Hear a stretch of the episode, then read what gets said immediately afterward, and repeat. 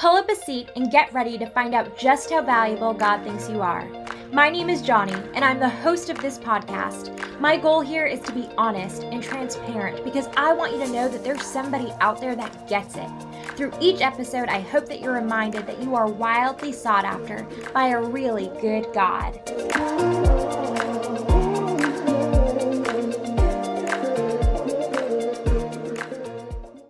So, I just want to say thank you to everybody that's been tuning into this podcast. I still cannot believe that my little blog that I started in college has been reaching hundreds of thousands of young girls. And I know that I repeat this a lot, but I will never take that for granted. And if you ever want to reach out to me, please do not hesitate to send me a message because I work super hard each week to answer absolutely everybody uh, just because I genuinely want to be friends with most of you.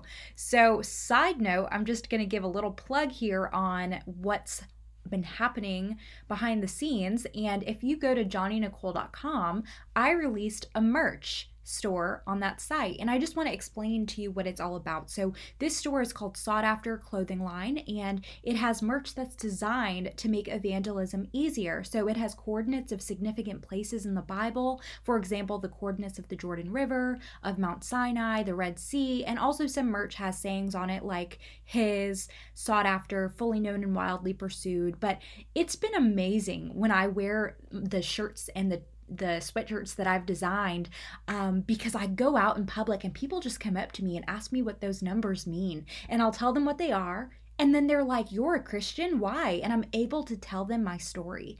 And I do not have to stress about uh, icebreaker. And it's just really cool because for so long I had to muster up this courage to go up to random people and tell them about God. So it's a game changer when people start coming up to you and you're able to just tell them about Jesus so if you want, just go check out that merch store on my site, and hopefully it opens up a world of possibilities for the gospel.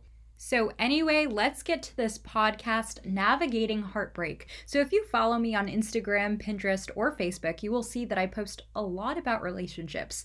I usually talk about my new marriage and the things that I'm figuring out during this season, but very often I talk about all of the lessons that I learned when I had my heart broken. And I had my heart broken quite a few times, but that's just it. Those relationships are often just tools to teach us lessons that we could not have learned otherwise. They usually are just seasons in our lives that God uses to make us into the person that He calls us to be. And to be honest, I hate that. I've had my heart broken way too many times, and mostly I'm the one to blame. I love, and I love really hard and really fast, and I always have. And it's what a lot of people love about me. It's also what a lot of people hate about me. Ever since I was little, like a really little girl, I used to repeatedly tell other people that I loved them. And my mom and my sister would have to pull me aside and tell me that I shouldn't use that word so freely and that I should save it for when I really meant it. But I think, just looking back, that I was so desperate for anybody to love me that I was willing to give my love to whoever. But then I grew up and that trait stuck with me. I'm just so trusting, and I always used to look for the good in guys. So that means that I would sometimes be super attracted to the boys that looked like projects because I wanted to fix them. I wanted to bring them to God and make it this whole redemptive story, but it never, never winded up working out quite like I wanted it to. And I thank God for that now. But if you've ever been in a season of feeling unwanted, of feeling used, of feeling shattered by a guy, I see you. I validate that and I hear you. So, this podcast episode is called Navigating Heartbreak because it's a daunting season for most of us. And if you're anything like me, sometimes it's so dark and there are so many twists and turns that you have no idea where to go. So, you just stay where you are and you never truly get healed and you never come out of the other side of it. You just get way too overwhelmed and you don't want to see what God was trying to teach you or show you in the midst of it because it's just all too much. So, I want to help you navigate this journey that you're on.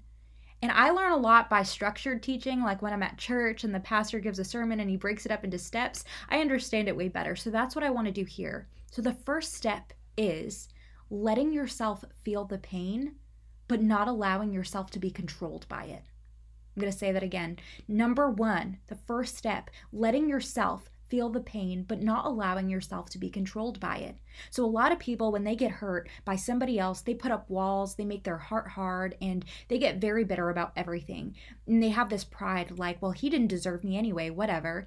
And if you're going to react like that, you'll never be able to process through what you're really experiencing. You'll bottle that up, and one day you're going to be triggered, and it will come out in the most inconvenient way with your future husband one day, or maybe with your kids. So, don't hold on to those negative emotions, deal with them let yourself feel that pain. Step into it. And i know my my husband is a 3 on the enneagram and feeling anything at all and processing emotions is extremely difficult for him to do. But then years later he realizes that he's a certain way because he never dealt with the things that happened in his past. And I think that's why God made him marry a four on the Enneagram, me, because I ask him a million questions and try to make him feel what he needs to feel in the moment instead of letting him keep it inside while it makes him sick. So it's going to be uncomfortable. Of course, you're not going to like it. You're willingly stepping into a dark desert land, but this is the coolest part. Ready? This is the coolest part. God promises to meet us there, and He promises to give you more of His presence than He ever has before. And I know this to be true. And I'll tell you how I know this to be true. So, Story time. I dated a guy for two years, way before Ron, and I wanted to bring him to Christ so badly. And I should have known from the very beginning that it was going to be a difficult task because when I told him, listen, I'm nervous that we aren't equally yoked, he asked me why I was talking about eggs. And at the time I was like, oh my word. But long story short, he winded up getting baptized, becoming a youth group leader, but it wasn't for the Lord. It was all for me to keep me. And because I think both of our intentions from the way beginning were impure, and because our foundation was built on such selfishness, we could not last. And I specifically knew all of that when I started doubting my own physical convictions from God. And then each time I crossed a boundary line with Him, He would brag about it to his buddies, even though I'd be in tears every time. And I dealt with that because he'd say sorry, promise to never do it again, and because I really didn't have much confidence at all. And when we did break up, it definitely was not mutual. I was shattered. I wanted it to work so badly. Even though God was telling me as clear as day to end it, I would not end it. He gave me dreams. I would have dreams about breaking up with this kid he would have people come up to me in the cafeteria and say, I don't know if this relationship is for you, Johnny. I don't know if he brings out the best in you. But for some reason, I couldn't end it. I was entirely attached to him with my flesh. And soul ties are extremely difficult to break. And I so badly wanted us to work out, but he was unhealthy for me. He had a lot of addictions and lied to me all the time and never pointed me to Christ. So one day, the guy that I was dating just did it. He called me after two years and told me on the phone, I think we should call it quits. I think we should break up. And guys, in that moment, it felt like my world stopped. My body became numb. I went into survivor mode. My heart felt like it physically shattered. I could not catch a deep breath. Everything was in slow motion. I missed college classes. I could not sleep. I kept texting him, waiting for him to call me back. The rejection was tangible. I could feel it, I could taste it, and I hated it. And side note, he actually said, Let's break up for a year so I can live a single life and YOLO for a little bit. And when I want to settle down, you'd be a good wife, so just wait for me. He actually asked me to do that, but I knew deep down that I could not wait. And that's how I knew it was over. I couldn't see myself as someone to just be walked all over. But boy, did I try to convince him to change his mind and not waste time on temporary pleasures of this world before settling down. But trying to convince someone to choose you is utterly painful. I'm going to say that again. Trying to convince someone to choose you is utterly painful. My problem was not running from the pain, I felt it. I immersed myself in it. I'm a four on the Enneagram. I sat with my friends and I cried. I journaled my heart out. I did not run from the pain. So that was a good job in my part. I did not bottle it in. But my problem was not knowing when it was time to move on from that pain and learn from it. And that's why this first point is called letting yourself feel the pain, but not allowing yourself to be controlled by it. My mistake was this I mourned. I had no problem wearing my heart on my sleeve, but I let that pain dictate every part of my life. I didn't let it catapult me into something better until years later. I, I let it hold me down and paralyze me. I questioned who I was because of it for so long. I questioned how much I really offered somebody. It implanted doubts in my head. It held me back from many things. And even when I met Ronnie, my current husband, my favorite phrase to say was, I'm sorry. I would just constantly apologize for everything because I was so nervous that I'd mess some things up. My point is, let yourself feel the hurt but you have to be sensitive to the Holy Spirit so you can feel when He's nudging you to move on and not to be hindered by this, when He's wanting you to learn from this. So here's what that looks like. Ready? You wallowing in hurt is you looking at his Facebook or Instagram and reminiscing about the memories, you skipping college classes just to lay in your bed and listen to sad music, you wearing his sweatshirt to sleep still and crying with your friends. But this is you not being controlled by the hurt anymore you blocking him on social media, you going to class anyway, swearing off romantic shows and music until you're fully healed, and then opening your Bible and seeing what God is using this heartbreak to teach you. Press into that pain, but don't stay there. And this leads me to point number two moving on God's way.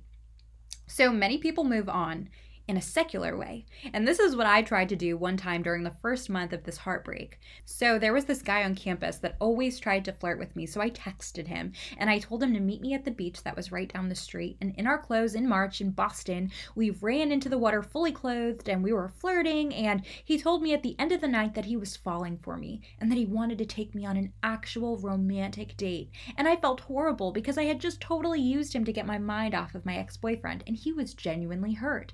And and I know I sound pretty obnoxious, but I left this guy, right? I left him that night.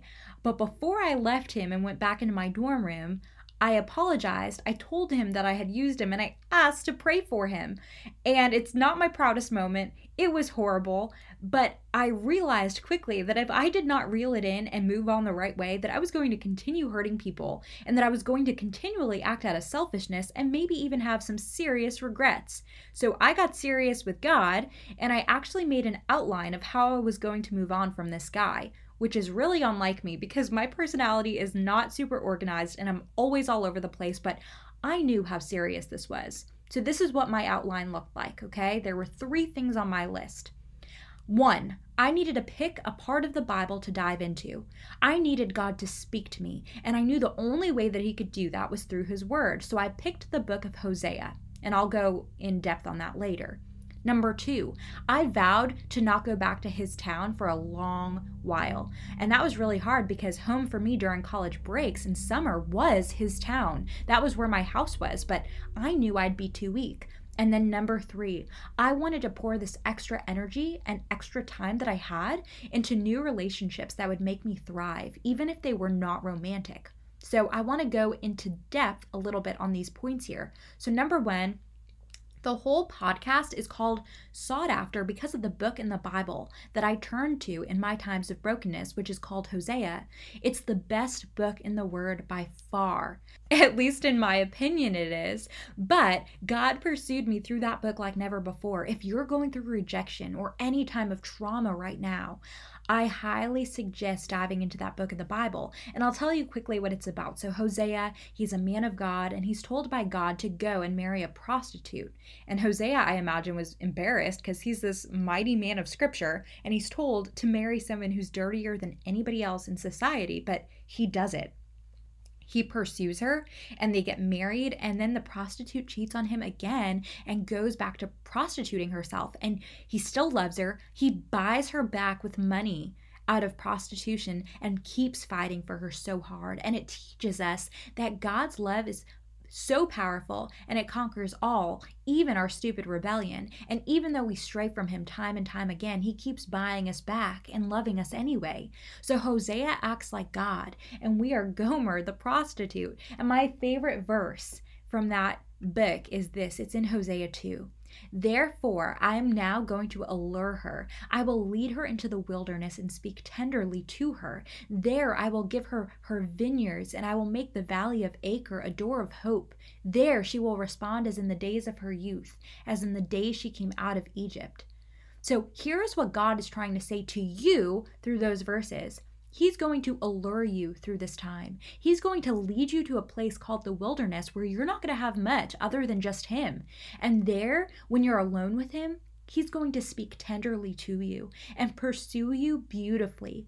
And he says that he's going to give you back your vineyards, your blessings, and the valley that you're in, this low place. He's actually going to make it a door of hope. And why is he doing this? We find out in those last verses there. He wants us to respond like we did when we were younger, when we first got saved. He wants to remind us what that was like and how much we adored Him. He wants us to be in love with Him again. And y'all, that book was my hope during this time of heartbreak. I let God lead me into the wilderness and build me there. And you need to do that too.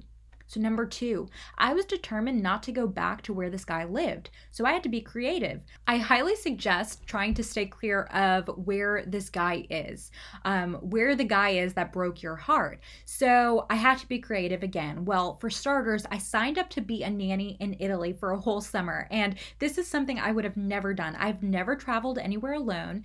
And it all happened so fast that I had never even Skyped the family that I was going to be living with for a few months. I bought a ticket and I just left and I hoped what they were saying would be true, which it was, by the way, and it was amazing. And I definitely do not recommend that you go to a different country when you're 19 without any research beforehand, but I was so desperate for anything that I decided to just do something crazy and outside of my comfort zone. And this is actually where God really did his work in me and had me move on.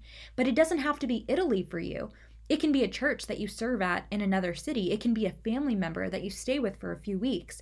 It can be just a new church that you you go to for a while if the guy that you loved went to your current church. You just need to put in that effort to not see him and you're going to have days where you're still nowhere near him and your your soul still feels tied to his. And in times that would happen for me i'm not going to lie to you i would send him a text. But each time i did i ended up regretting it because of the way that he would treat, treat me and the way that i would feel like lot from the bible when she was not supposed to look back. And i had this conviction when i gave in and i contacted him because the holy spirit was reminding me that he was a sin in my life and he brought me further from the lord but each time I did that, it got more and more rare until one day I just woke up in Italy and he didn't cross my mind anymore. And that be- that's because I wasn't seeing him or worried about him and I had time to dive into my Bible and journal and read this amazing book by Beth Moore about insecurities and I had time to sit on a beach and look at the world around me and I knew that that little town where he lived was really small. And I think because I had always been in that little bubble, I never realized how much world was out there and that my life didn't have to revolve around one guy in order to be happy, but there was actually so much more to live for. So get out of your comfort zone, go somewhere you won't be around him for a while, and journal and read and grow and learn more about yourself and God than you ever have. And number three, I really wanted to put my energy and time into new relationships that would benefit my life, even if they were not romantic. So I struggled my whole life with a relationship with my dad. And it's a long story as to why, but if you'd like to hear my testimony, you can just go to my website and go to the course, the free Christian course called His. And I talk about my relationship with my dad in depth and why it is the way that it is. But I made this time of moving on a time where I invested into others around me that I thought would be good for me and my life in the long run. And that was actually with my dad and his family. So I swore off my dad for a while. And honestly, I probably had the right to. But I went into this new relationship with him with no expectations at all. I just knew God wanted me to get somewhat close to him. And maybe it was solely for my dad's sake, but I was able to act out of selflessness and see beyond myself and my broken relationship with my boyfriend. And my dad is in his late 70s and he had me very late. I'm only 23. So I'd just sit there and ask him about his stories and about everything he lived. And it was just amazing to get to know him for the first time. So maybe this person for you is your grandma, or maybe it's your pastor's wife, or maybe it's a professor at school. But pick a person and start investing your time and energy into them. And it's not always going to be super easy, but you have to build a deep connection with others regardless. Take this time that you're finding finally single and start building these non romantic relationships up. And it's not going to be easy again. Sometimes it's even harder, but these are the relationships that will truly last and have your back and make a really big impact in the kingdom. So, to recap, point two was moving on God's way. And my outline was this one, dive into the Bible. I recommend the book of Hosea. Two, go somewhere where the guy that broke your heart isn't for a while. And three, invest in other relationships around you. So, my step three is this learning from this heartbreak. What did God try and teach you through this? So, I'm pretty much a roller coaster of emotions, even when things in my life are going really well. I overthink things, I take on other people's burdens, and I cry a lot. So, this emotional roller coaster through this particular season was anything but smooth it was like how I normally am, but on steroids. And I've learned to get a lot better with leading my emotions rather than letting them take the lead. But it was a hard thing for a while in the midst of my pain. I pushed into God even when my flesh didn't want to, even when I was really annoyed with Him. I leaned into Him and was so desperate to see beauty come out of this destruction. And honestly, five years later, I'm still learning things from that particular breakup. And maybe when it comes down to it, God just wants to teach us all the very same things. I know that we all have unique situations and we all come from different backgrounds, but at the end of the day, he wants to mold his daughters into Proverbs 31 women, the godly kind, the, the kind that shakes the walls of hell. So I'm going to just share with you what I learned during this breakup.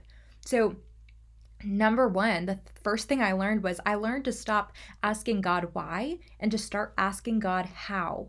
I'd always ask God, why did this happen? Why doesn't He love me? Why didn't you fix it? And honestly, it was emotionally draining for me to ask these questions all of the time because it didn't help me. It just made me feel so sorry for myself. So, a great mentor friend of mine told me to change my questions.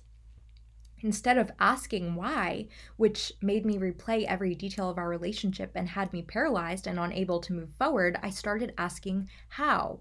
How can I love you best, God? How can I be joyful in this trial, God? How can I trust you more intimately, God? And suddenly there was a shift. I stopped looking at the situation horizontally and I started looking at it vertically. In other words, I started to look up instead of just obsessing over myself. So if you find yourself in a place where you're feeling sorry for yourself and you're asking God, why is this happening? Start asking Him how you're going to grow from it and how it's going to benefit His kingdom. It taught me to take ashes to the cross and to trust Him to make them into something wonderful. And that was anything but easy. But because of that experience, I have grown deeper in my faith and in my knowledge of Christ. So the second thing I learned, I learned that my guy was a total idol. Idolatry is a sin that we're repeatedly warned about in the Bible. An idol is anything that we desire more than God. And for a while, I lived like Jesus plus a boyfriend equals everything, instead of realizing that Jesus plus nothing equals everything. I compromised so many parts of myself to fit into this box that this old boyfriend put me in, and even when I had the option to walk away and the confirmations to break it off, I chose not to. I chose to stick with something unhealthy because of the condition of my heart, which was weak, and I didn't trust God. So if you're wondering if your guy was or is an idol in your life, there are a few ways to find out. So, one way that you'll know that he's an idol is if you're weary. And weariness is more than just extreme exhaustion. It's basically where you feel hopeless because of the drama and the fighting and the crying. And I know I was disappointing my guy so often, and we would have blow up fights where my whole dorm room floor would hear my screaming on the phone I was becoming someone I hated, and my heart was hard. I was getting ugly. I knew he was an idol. You can also tell that he's an idol if you feel like you'll die and fall apart if he leaves you. So with Ronnie, I do feel like I would lose a part of me if he died, but that's because I truly love him and he's my husband now. But if any other guy had left me back then, I used to think about it and I felt like I wouldn't know who I was. I couldn't even picture who I'd be if he walked away from me. I put so much of my worth in that particular boyfriend and other boyfriends before him. And if you feel empty thinking about this guy leaving you or finding somebody new, he's an idol. He's your everything. So, one other way to tell that he's an idol is if you feel like you're never getting closer to Christ, if you feel like you're backsliding or compromising your convictions or promises that you've made to God are just completely falling apart, that means that this guy is doing the opposite of what he should be doing. He should be bringing you closer to the cross, and if he doesn't, then you need to not settle. So I learned overall that this guy was an idol in my life and that God was a jealous God that absolutely wanted my attention so badly. So one way I really overcame that was I made a list of traits and standards that I needed in a man before dating and marrying him. And this had nothing to do with looks. I could care less about looks. I just wanted this man to have a prayer life, know the gospel, and be committed to doing kingdom work with me. And on Ronnie and I's third date, I told him all of my standards that I needed in my future husband, and he exceeded all of them. So, the third thing I learned through this breakup was about sanctification. And God could have easily left me where I was. He could have let me marry a man that didn't know God, and then my whole life I would have been miserable and in pain, but He loved me too much to keep me where I was. He wanted me to do better and be better, and all of that hurt was just so I could grow and look more like Him. And this breakup taught me that in the midst of trials, I should never turn my back on God, but press into Him much more. And what's really cool about this is um, the fragrance in the Bible called myrrh. Um, I'm not sure if you guys have ever heard about it, but it's mentioned a lot in the Word. And it only smells good when it's crushed really hard. So the more it's crushed, the more amazing it smells. So God crushes us to rid us of junk and bring the very parts of us forth that would please Him. Trust the process, trust His timing. He wants us to keep going from glory to glory to glory to heaven. He doesn't want us backsliding. So think about what God is trying to teach you through this and write it down. Remember it because if you don't learn from it, He's just going to put you through this again and again until you remember and get it right because He loves you too much to have it any other way. I do want to also say that I realize that heartbreak doesn't just occur after you've been in a long term relationship. There are other unconventional ways that you could have had your heart broken. For example, the guy that you fell in love with never loved you back, or the guy that you had been talking to, talking to, quote unquote, never wanted to go further and give you a commitment. And honestly, I would say that those are just as hard of situations, if not harder, than what I described prior. Because breaking up after a long term relationship is really hard, but at least you are in that relationship and you most likely know why it ended. But when you don't get the guy that you love to choose you, you are so wrapped up in the could have been thoughts and all the fantasies that lead back to you telling yourself that you're not good enough, which puts you pretty much in an emotional prison. So, this has happened to me before too, many times, but I just remember the thing that sticks out the most to me right now, just thinking about it, is the closure aspect of it. I wanted closure so bad. Granted, I was a little freshman in high school when this happened so severely, but it really hurt. A senior jock had begun talking to me and taking me out on dates during Christmas break, but when school started back up, he ghosted me, um, deleted me on every social media platform, stopped texting me, and avoided me in the hallways, and I was sick over it. And for a while, I would put my life on hold just to wait for him to hopefully give me some kind of respectful goodbye. And guys, in doing that, I gave up all the power that I had and all the control. And I showed him that I had little to no self worth at all. And I reached out to him, wrote him letters.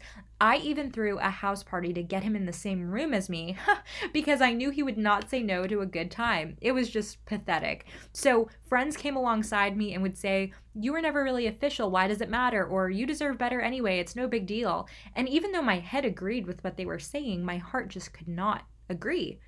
Relationships that had a beginning, middle, and an end have given us all that we could take out of them. Of course, it's still sad to watch them die, but the story was completed. But the guys that we fell for that never fell for us back, the potential of that relationship could haunt us for a very long time.